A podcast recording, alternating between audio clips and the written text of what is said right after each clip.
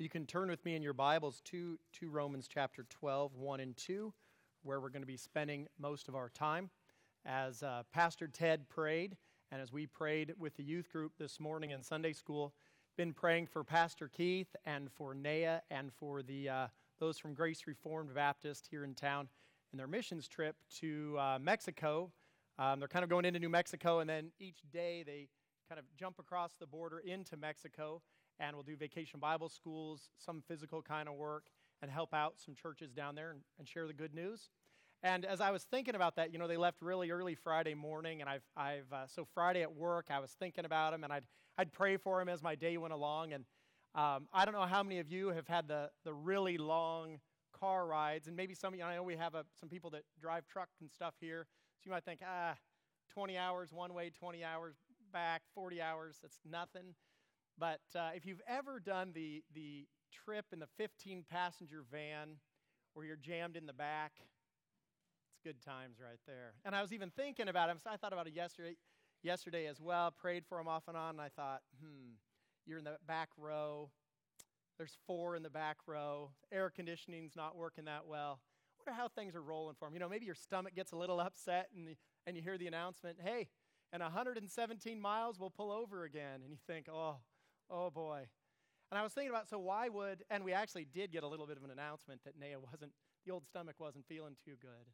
And we were thinking about that as we prayed for him this morning. And I was thinking about that. Why would Pastor Keith and Naya go on this trip? You know, why, why would they be, even be interested in doing something like that? Are they, you know, because in addition to them going and the 40 hours round trip, they paid to go. No one said, hey, for a thousand bucks, you want to jam yourself in this vehicle and spend a week? No, they, they, they paid their own money to go. Why would they do that? Well, are they, are they really, really bored? Well, they're not.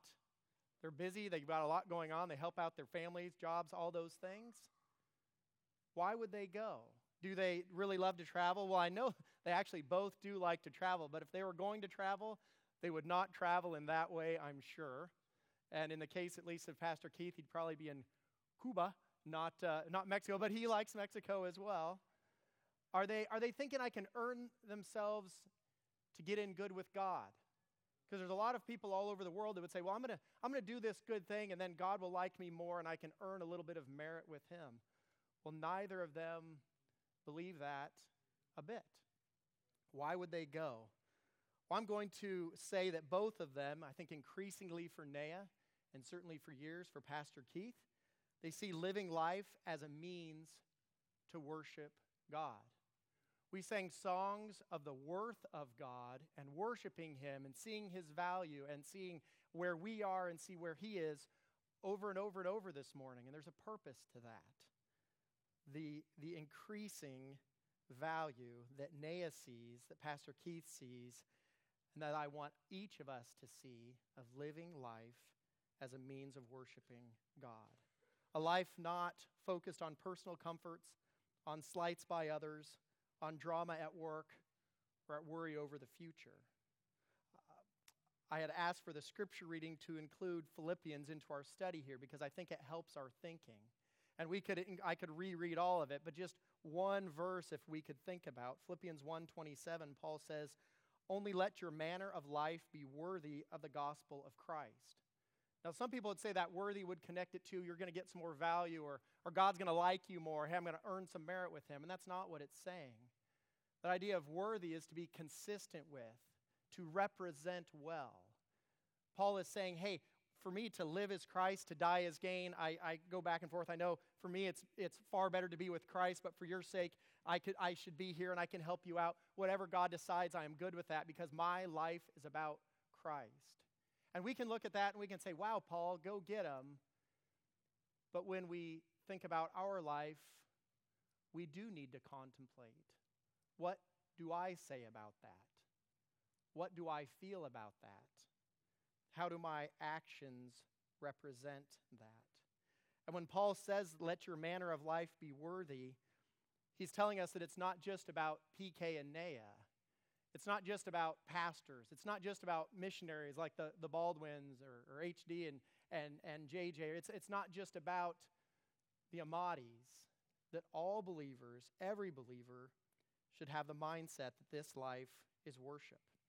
Now, today I'm, I'm sure we have a pretty diverse group. We I, I surely have people here that say, you know, I really don't believe any of this. I'm just here with friends or family or something. Or maybe I've been coming here for years, but I don't believe any of this. We surely have other people that are saying, well, yeah, you know, I've, I've heard a lot of this kind of thing before, but I, I mean, whatever, you know, you can believe what you want to believe, and I'll believe what I want to believe. I'm sure there's other people in here that are very serious and they say, wow, I've been studying this and thinking about this. And I think on, on any given day, boy, how can I please God more? But wherever you are at, I would encourage you to think about your life. And I will contemplate my life and I will say, where am I at with this? Does drama rule my life? Do goals rule my life? Does envy rule my life? Does personal success rule my life? What rules me? What drives me? What is my life about? Just a, a little bit of background, just we're going to be getting into Romans and just we have some context. Um, Romans is really split up into two different main sections. The first 11 chapters are just kind of over and over. Here is the grace of God. And it's a lot of just statements of truth. Not nearly as much, let me tell you what to do, but a whole lot of this is true about God. This is true about God. Here is what God did. Here is what God expects. Here is what God desires. A lot of just truth, truth, truth. And then the last four chapters, starting with verse with chapter 12, are a lot more commands. It's saying, okay, well, you understand those first 11 chapters have all about God's grace and all these truth statements. Then the last four chapters have here's what you need to do with that. You've got a, you've got a decision before you. What are you going to do with these truth statements? There's commands on how to interact with people. There's commands on, on judging or not judging, being subject to authorities, interacting with others, caring for the weak, enduring. And Romans sets up at a really, really basic level that Christianity is not compatible with what is really popular today this lone wolf, I do what I want to do, I do my own thing, and when religion intersects with that, cool, but I really do my own thing because I'm just kind of, if I'm not a rebel, I got a little bit of that going on and I do my own thing. These last four chapters say over and over hey, if you believe these truth statements, then this is how your life needs to change. And so Romans 12, 1 and 2 is really just kind of this snapshot or introduction, cliff notes, if you will, of the, of the last four chapters. It says it's going to give us this little picture in these first two verses. It's going to kind of look back to God's grace, and it's going to look forward to what our actions need to be. So, our text today is just the basics of that, and the theme would be believers have the opportunity to worship God with our lives. It's going to start off with a command and then give us the means or, or the way that that can be carried out. So, let's read verse 1 of Romans chapter 12. And Paul here writes, he says, I appeal to you, therefore, brothers, by the mercies of God, to present your bodies as a living sacrifice, holy and acceptable to God, which is your spiritual worship. And we have this request, it's this appeal or beseech, might be the translation that you have. And we, we all get hit up for things in life. Um, I work at a job where I have to beg for money from people almost continually from businesses and you're supposed to hang out with people and ask them for money and explain why they should give money to our organization. And I'll tell you, at times it can be wearing. But we, we all get appeals. We get hit up for appeals, right? It's whether it's Girl Scout cookies or you know sending people to this or going to that. We hear appeals or we give appeals all the time. And what do people say in an appeal? They say, "Here is what we have in common." See, here's your group of friends and my group of friends, and look at how they, they overlap. Hey, don't you want to give us money? And we do those things, or it's done in our community all the time, over and over and over. But Paul isn't saying here, he's not saying you have to because of me. He's making appeal based on something else. So he's, he's saying, hey, my fellow Christians, not based on our history, not based on what I've done for you, not based on you owing me anything. My request is based on the mercy of God. Now, we know that Paul isn't opposed to using, uh, hey, you owe me, at other places in his writing. If you look in uh, Philemon, if you look in Second Corinthians, there's probably other places as well, he'll say, hey, I appeal to you. I ask you to do this. And remember, you're my child in the faith. Or, hey, remember what I have done for you. Hey, remember how I have beseeched God on your behalf. This is what you need to do. Paul does that in other places. But here, he makes no reference to that. He says, I'm going to beseech you by something. I'm going to beseech you and request to you based on God's mercy in light of all that I have taught, those truth statements of the previous 11 chapters. And he's going to push us and push our thinking in these in the rest of the chapters we won't cover today. Can you obey God without the Spirit living in, working in you? And he's going to be pushing us, no, you cannot. It is impossible. I think most of us acknowledge and know the failure of, I'm just going to try harder. Or I'll, I'll, just do a little bit better tomorrow. Well, yeah, I, I, I need to adjust this a teeny bit. And one of the things that Paul sets up in the letter to the Romans is you can't just adjust your way into good with God. You can't just tweak things a little bit to be good with God. He is saying only by the mercy of God can this happen. And we need to acknowledge that. What are we supposed to do? Well, I have a statement I wrote down here that mercy impels and enables obedience. So mercy pushes and enables obedience, and without it, we cannot be obedient to God. And, and, and uh, think back to the Old Testament because this is not a new concept. Think about the Old Testament sacrificial system, okay? Um, people sin. So you've got, got the, the problem of sin, and the answer is found in what? Well, we have this sacrificial system based on the future work of Christ, whereby a person could say, I am washed, I am clean, I do not have this guilt on my head right now. And for many of us, if you've grown up in church, you're so used to hearing that you say, okay, yeah, Old Testament sacrifice, yeah, Old Testament sacrifice, okay. But picture an Israelite living, let's say, um, maybe a, a little bit after the time of Moses. And you've got Canaanite groups that haven't been completely wiped out and they're living over here or living over here or living over here. And you see what they're trying to do to absolve themselves of sin or try to, to get their gods to do something for them. And we could talk about all kinds of rites and things that people did, but if you fast forward a little bit from that time and you look at like the time of Elisha, and they're dancing around and, and uh, you know, hey, how are we going to light this fire? And he says, hey, you know, they're cutting themselves and blood's coming out, and they're screaming and yelling and dancing around. Hey, maybe you need to cry out a little li- louder, Elisha says to them.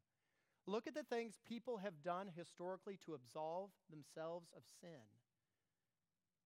And the Bible reminds us that only by the mercy of God can that happen. I would, I would actually like to read just a little bit from Leviticus, and you can turn there with me or you can just listen as I read. But in Leviticus chapter 1, God sets this up, and I, I want this mindset to be in all of us. So be thinking of this. I'm going to read the first nine verses of Leviticus 1. It says, The Lord called to Moses and spoke to him from the tent of the meeting, saying, Speak to the people of Israel and say to them, When any one of you brings an offering to the Lord, you shall bring your offering of livestock from the herd or from the flock. If his offering is a burnt offering from the herd, he shall offer a male without blemish. He shall bring it to the entrance of the tent of meeting, that he may accept, be accepted before the Lord. He shall lay his hand on the head of the burnt offering and it shall be accepted for him to make atonement for him. Then he shall kill the bull before the Lord. And Aaron's sons, the priests, shall bring the blood and throw the blood against the sides of the altar that, at the entr- that is at the entrance of the tent of meeting. Then he shall flay the burnt offering and cut it into pieces. And the sons of Aaron the priest shall put fire on the altar and arrange wood on the fire. And Aaron's sons the priest shall arrange the pieces, the head, the fat on the wood that is on the fire in the altar. But its entrails, its legs, he shall wash with water. And the priest shall burn all of it on the altar as a burnt offering, a food offering, with a pleasing aroma to the Lord. Now we can read that and think, man, back in the day, oh my goodness. But put yourself in the shoes, be a, be a parent or a grandparent, and you're taking, let's say, your, your 10 or 12 year old son to the sacrifice. And you're, you're walking up to the sacrifice and you're, you're leading, in this case, a bull, which I hope would be pretty gentle. But you're bringing a bull up there, or maybe you're purchasing one there. And if you read more in, Le- in Leviticus, you could get to it, it'd have a, a lamb or something from the flock, or it'd get to a dove. But if you lead it up there, and, and the kid is saying to you, now wait, what are we doing again here? Wait, er, I, you know, we've, we raised, we have this herd of cattle, and let's say we've got, you know, 30 bull calves, and we've raised this one, we've raised all of them, but this one's without blemish. Wasn't this one we talked like, well, maybe we'll keep him as a herd sire because he's really good?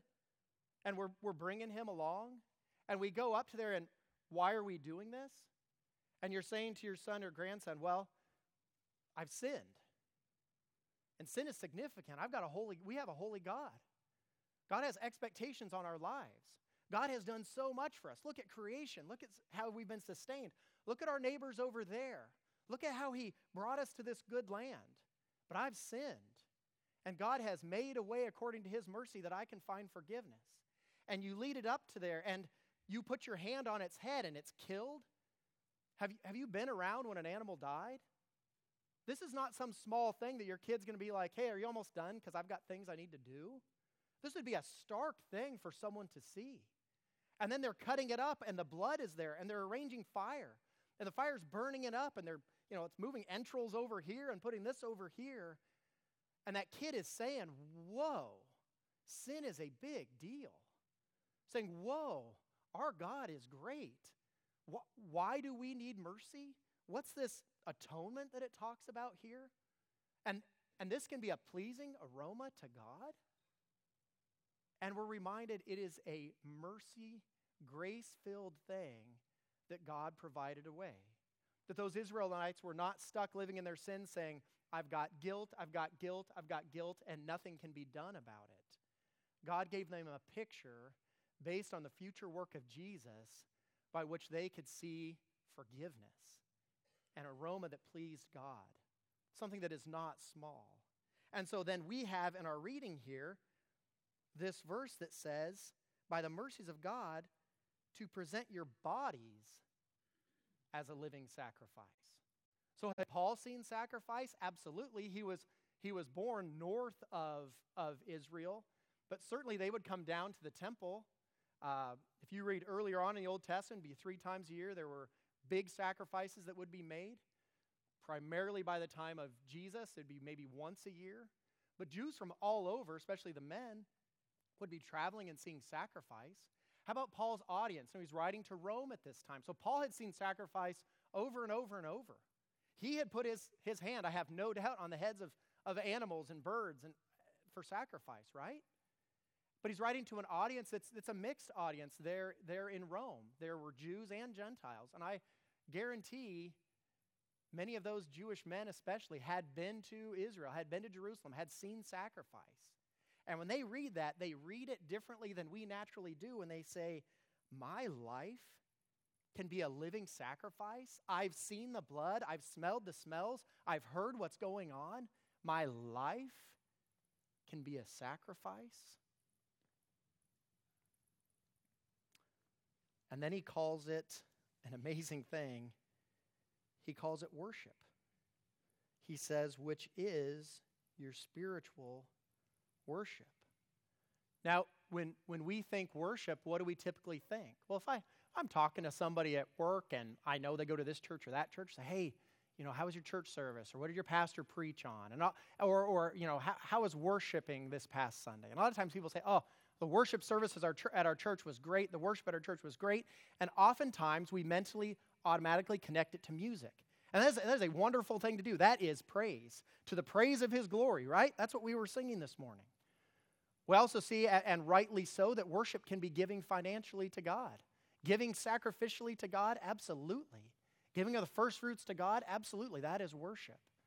How about driving in your car or in your pickup, and as you're going, maybe you're listening to music, or maybe you're just praying to God, and you're saying, God, you are worth it. You are amazing. This, this is God. That's worship. How about praising the Lord? Maybe let's say on, on our Wednesday night service, we get to pray together as a church. And we say, hey, praise the Lord for, for Titus Emery. Look at the healing that's happening in his life. I almost knocked him over a couple weeks back going through the nursery and kind of plowed him over. Kind of caught him too, but everything was good. And I'm like, whoa, praise God. Look at him now as opposed to some months back, huh? And we want more healing, absolutely. But look at what God is doing. Those are, those are all excellent, perfect, great ways to worship. But none of that is mentioned right here per se. It's saying your life, my life right now, is a form of sacrifice worship to God. And so when I'm at work, when you're at school, when you're dealing with a difficult child, when you're struggling with health, When you're, when you're interacting with a neighbor and you're trying to show Christ and it's just not going as well as you would like, we don't say, I'm so frustrated or get bogged down. We say, God, I might not understand all what this is supposed to look like, but I want this to be worship unto you. I want, I want this day to be a sacrifice unto you. I want this day to be a picture of putting my hand on this lamb's head and saying, This day is about you. I want this to be a sacrifice unto you. And so when you have that rotten day at work, when you have that unbelievably frustrating time with your, with your child, when you have whatever going on with your health, it doesn't mean that we won't get discouraged. It doesn't mean that we won't have sorrow. It doesn't mean any of those things. Emotions are a gift from God. But we have the opportunity to say, I might not understand this, but Lord, I want this to be a worshipful sacrifice to you. You are God. And we have the opportunity to do that with our lives. What an unbelievable gift. So the question now is how is my life, how is your life doing as worship? So if you even just think back one day to yesterday and you review the day in your mind, with a holy God looking at me, how is my day of worship? Sacrifice unto him. I think all of us can say, I fall short, and we do cry out under the mercy of Jesus Christ, right? But I think it also pushes us to say, most of us know these two verses right here, but oh, we have a tendency of compartmentalizing life and saying, well, yeah, yeah, that's, I do that. But do I really do it as my life is unto God? I have a quote here by John Chrysostom, who's a old school um, church father from back in the day. He'd be a um, contemporary of, of uh, he'd be about the year 400. That gives you a little bit of, of an idea of when, of when he would be. Uh, I guess Jerome would probably be writing his Latin Vulgate about that time, so it kind of gives you a little bit of an idea. Here's what John Chrysostom says. In answering to this text, he says, And how is the body, it may be said, to become a sacrifice? How, how, how is this even supposed to happen? He says, Let the eye look on no evil thing, and it hath become a sacrifice. Let thy tongue speak nothing filthy, and it hath become an offering. Let thy hand do no lawless deed, and it hath become a whole burnt offering here. Chrysostom is pushing something here. He's pushing that we can have something that is holy and acceptable and, and a sweet aroma to God. We agree that we're saved by faith, not by works. All positional holiness is based on Christ. But oh, too often as Christians, we can say, hey, it's all grace, and, and say, well, I can live then however I want. That's uh, increasingly becoming the norm in greater Christianity. You cry out to the grace of God, which is tremendous, and then you live however you want, which is not tremendous and not biblical. We don't want to look like legalists, and we should not be. We don't want to look like legalists, so we make no demands. But the Bible is full of demands. If we even just look in the chapter we're in, in um, Romans 12, if you want to look with me there, look, look at verse 9. It says, Let love be genuine. That's a command. Abhor what is evil, a command. Hold fast to what is good, a command. Look at all these other commands. Love one another with brotherly affection. Outdo one another in showing honor.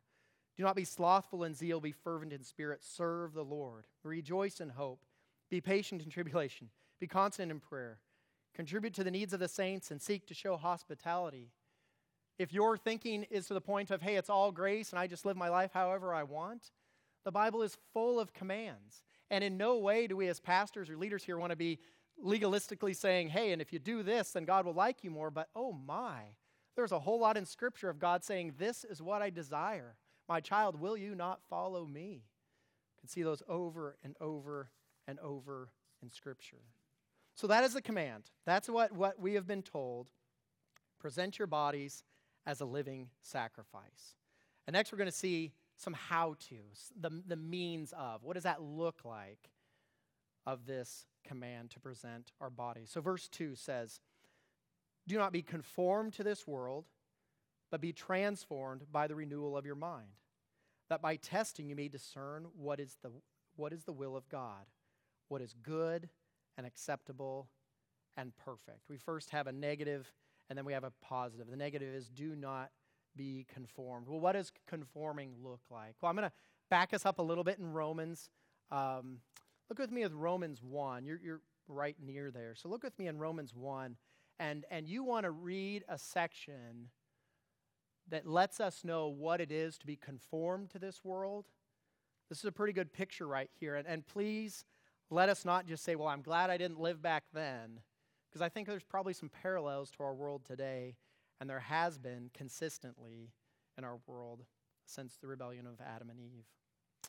It says, starting in verse 18, it says, For the wrath of God is revealed from heaven against all ungodliness and unrighteousness of men, who by their unrighteousness suppress the truth.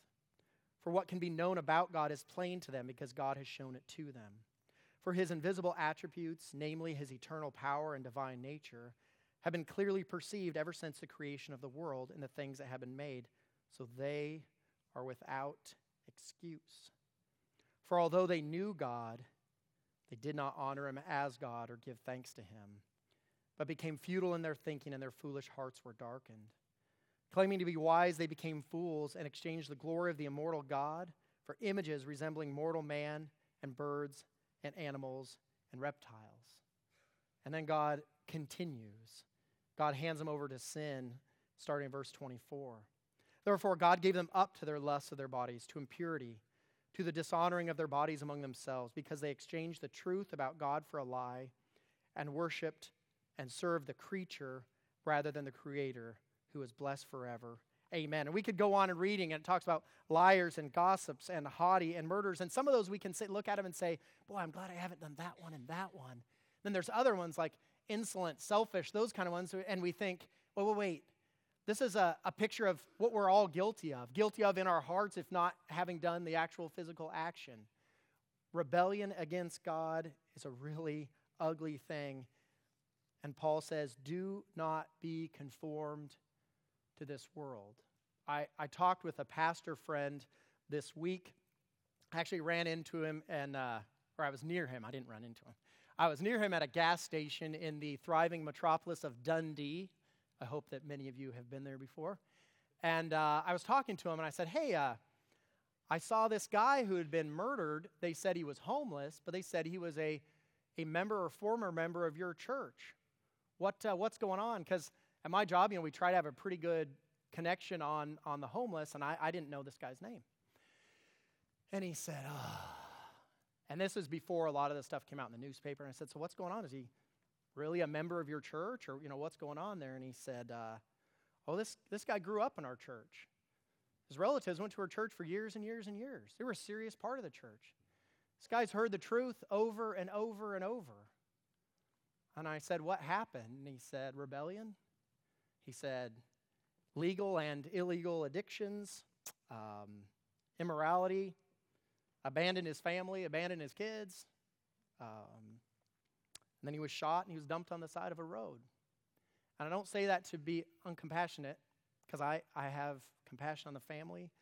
Um, he said the family, you know, the, the, the to be ex wife, or the, they were going through a divorce, I guess, um, was having to pay a bunch of the bills. And I just looked at him, and he looked at me. He's been at that church for several years, and he said, Rebellion against God, it's disgusting. And I agree. And many of us think of rebellion as, oh, that thing we did when we bought a motorcycle when we were 17, or, oh, I grew my hair out longer, or whatever. Rebellion against God is a horrific thing. And I tell my kids, I see every day at my job, the end results of rebellion against God.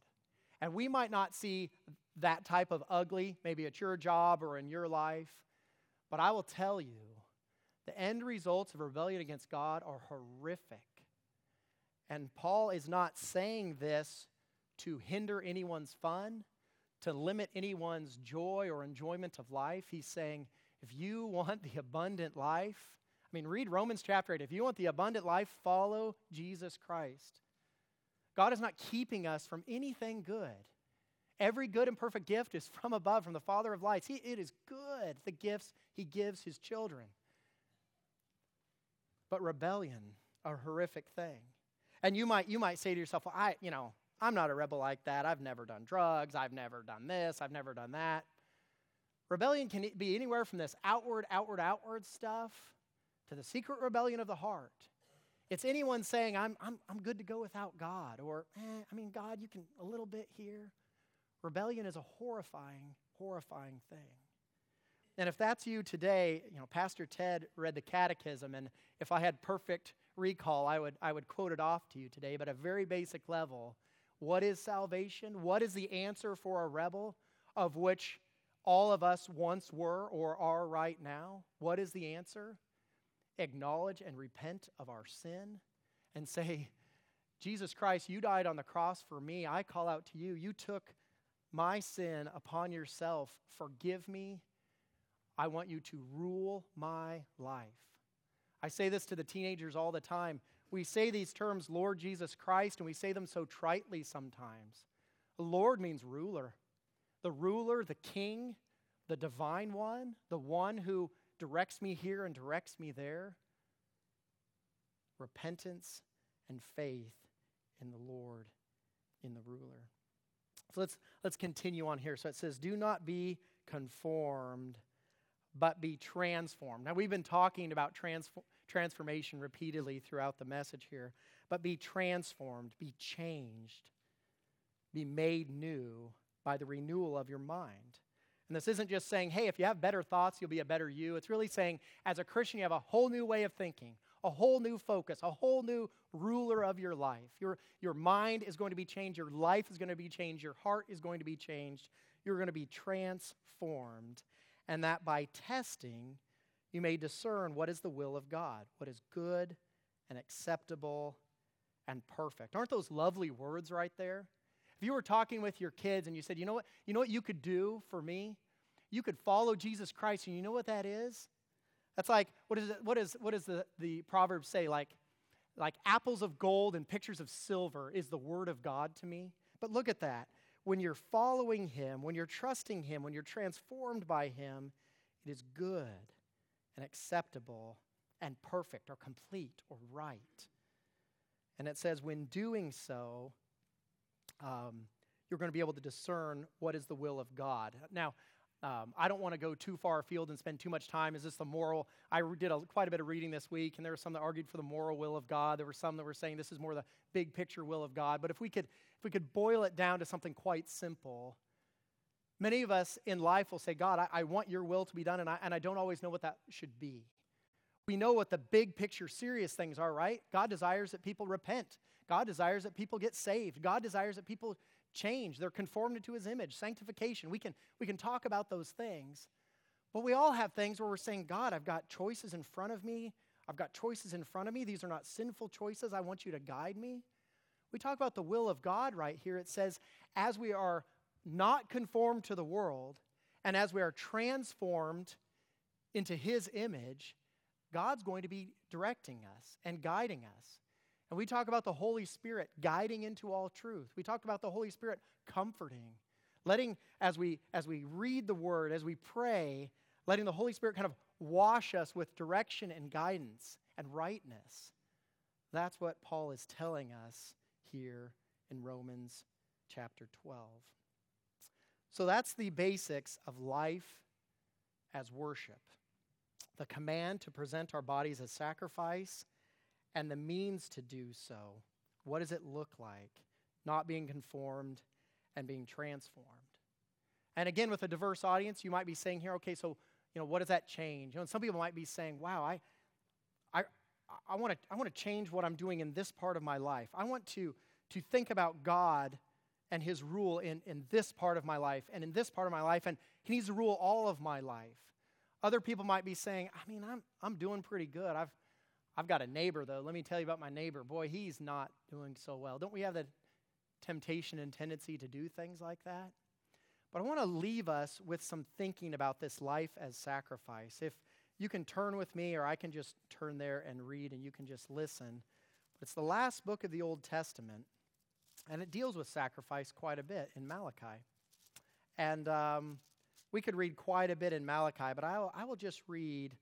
Um, I'll read 6 through 14 here, and I want you to think about this life as sacrifice as I read this Old Testament passage. We know that uh, at the conclusion of when Malachi was written. After that, there were a little over, a little under 400 silent years until Christ came. I think Malachi was written in like 396, if I, if I recall. So they had about 400 years of, of no more message from God. And if you've been, um, think back to Old Testament times and you would have, hey, this, this priest is going to be giving you truth here. This, this prophet is going to be giving you truth here. And you would be, here's a voice from God. Here would be letters, the, what are now our books of the Bible, and hey, we got some letters here. Look at, you know, Obadiah is written here, and, and Jonah is written here, and, and Psalms are written here, and you're getting this voice from God, this voice from God, this voice from God. And after Malachi, it's dead quiet. There's nothing. How come God isn't speaking? We have those Maccabean wars a couple hundred years after this, and come on, oh, God's going to save us now. We're going to, the Maccabees, these guys, yeah, oh, oh, and now it's even worse. Okay, we've got some freedom now, and oh, we need someone. We need, who's the answer? We need an answer. And then John the Baptist comes on the scene, and he's a voice from God. And John the Baptist's voice from God is speaking. He's walking in the wilderness, and he doesn't, he doesn't look and act, and he's so direct, and he says, Repent and believe, repent, the kingdom of God is here. People are saying, Here's a voice from God. Hey, John the Baptist, you're the guy, you're the guy. And what does John the Baptist say? I'm not the guy, but I'm coming here to make the way straight for the guy. Here is the guy. Here is Jesus Christ. Here's the Messiah. I'm not even worthy to, to tie his sandals. Here is the one. It's Jesus. So, Malachi would be a book that people would be looking at and saying, How come we haven't had a voice? This is the last one we have here. Why have we not had a voice?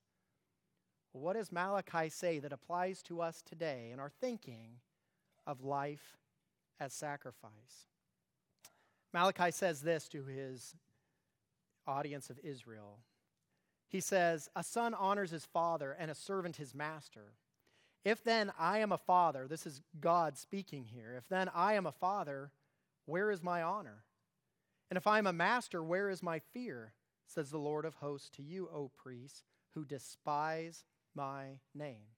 So that's, that's really just talking in their context, not even just like a congregation of people that are saying they're following God. He's saying, hey, you leaders of the congregation, you despise me. You're spitting on me. You're stepping on me. What are you thinking? But you say, How have we despised your name? By offering polluted food upon my altar. But you say, How have we polluted you? By saying that the Lord's table may be despised. When you offer blind animals in sacrifice, is that not evil? When you offer those that are lame or sick, is that not evil? What were they doing at this time? They were saying, hey, I'm bringing this, this ram lamb here. And my grandpa, he brought the best one of his flock, but man, that one's worth 200 bucks. And I got one with a bad leg that's worth 65. Come on, 65, we're going to town to get my sins forgiven. You think there's no heart? Where's your heart before God? There are those who would say, hey, in the Old Testament, it's just actions and grace doesn't come till the New Testament. That is not so. Where are your hearts over and over and over because your hearts are evidenced by your actions. What does it say in verse 8? When you offer blind animals on the sacrifice, is that not evil? When you offer those that are lame or sick, is that not evil? Present that to your governor. Will he accept you or show you favor, says the Lord of hosts? And now entreat the favor of God that he may be gracious to us. With such a gift from your hand, will show favor to any of you, says the Lord of hosts? Oh, that there would be one among you who would shut the doors, that you might not kindle fire on my altar in vain. I have no pleasure in you, says the Lord of hosts, and I will not accept an offering from your hand. For from the rising of the sun to its setting, my name will be great among the nations. And in every place incense will be offered to my name and a pure offering. For my name will be great among the nations, says the Lord of hosts. But you profane it when you say, that the Lord's table is polluted, and its fruit, that is, its food, may be despised. But you say, What a weariness this is, and you snort at it, says the Lord of hosts. You bring what has been taken by violence, or is lame or sick, and you bring as your offering. Shall I accept, God says that, shall I accept that from your hand, says the Lord?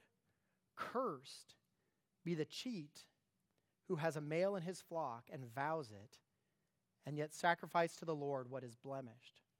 For I am a great king, says the Lord of hosts, and my name will be feared among the nations.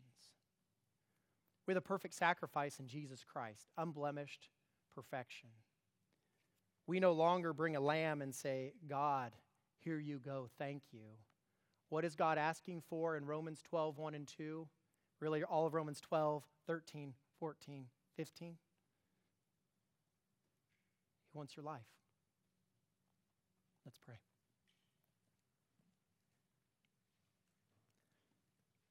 Father, we are weak people. And uh, on our best day, we know we can earn no merit with you.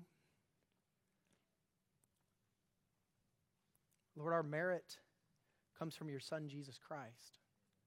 We cry out to his worth over and over and over, and we've done it all morning long. We are not worthy, but he is worthy. All praises go to him. But Lord, you've given us an opportunity here. We think of Ephesians chapter 2. It talks about our lives. You know, for by grace we are saved. We're your workmanship. This opportunity to be this, this painting, this masterpiece in our life unto you. We have the opportunity to live a life as a living sacrifice. Father, may our day today and tomorrow and increasingly every day be conformed to the image of your will. That our actions would both represent you and be a sweet savor to you. And we ask this in the name of your precious Son, Jesus Christ. Stand and respond.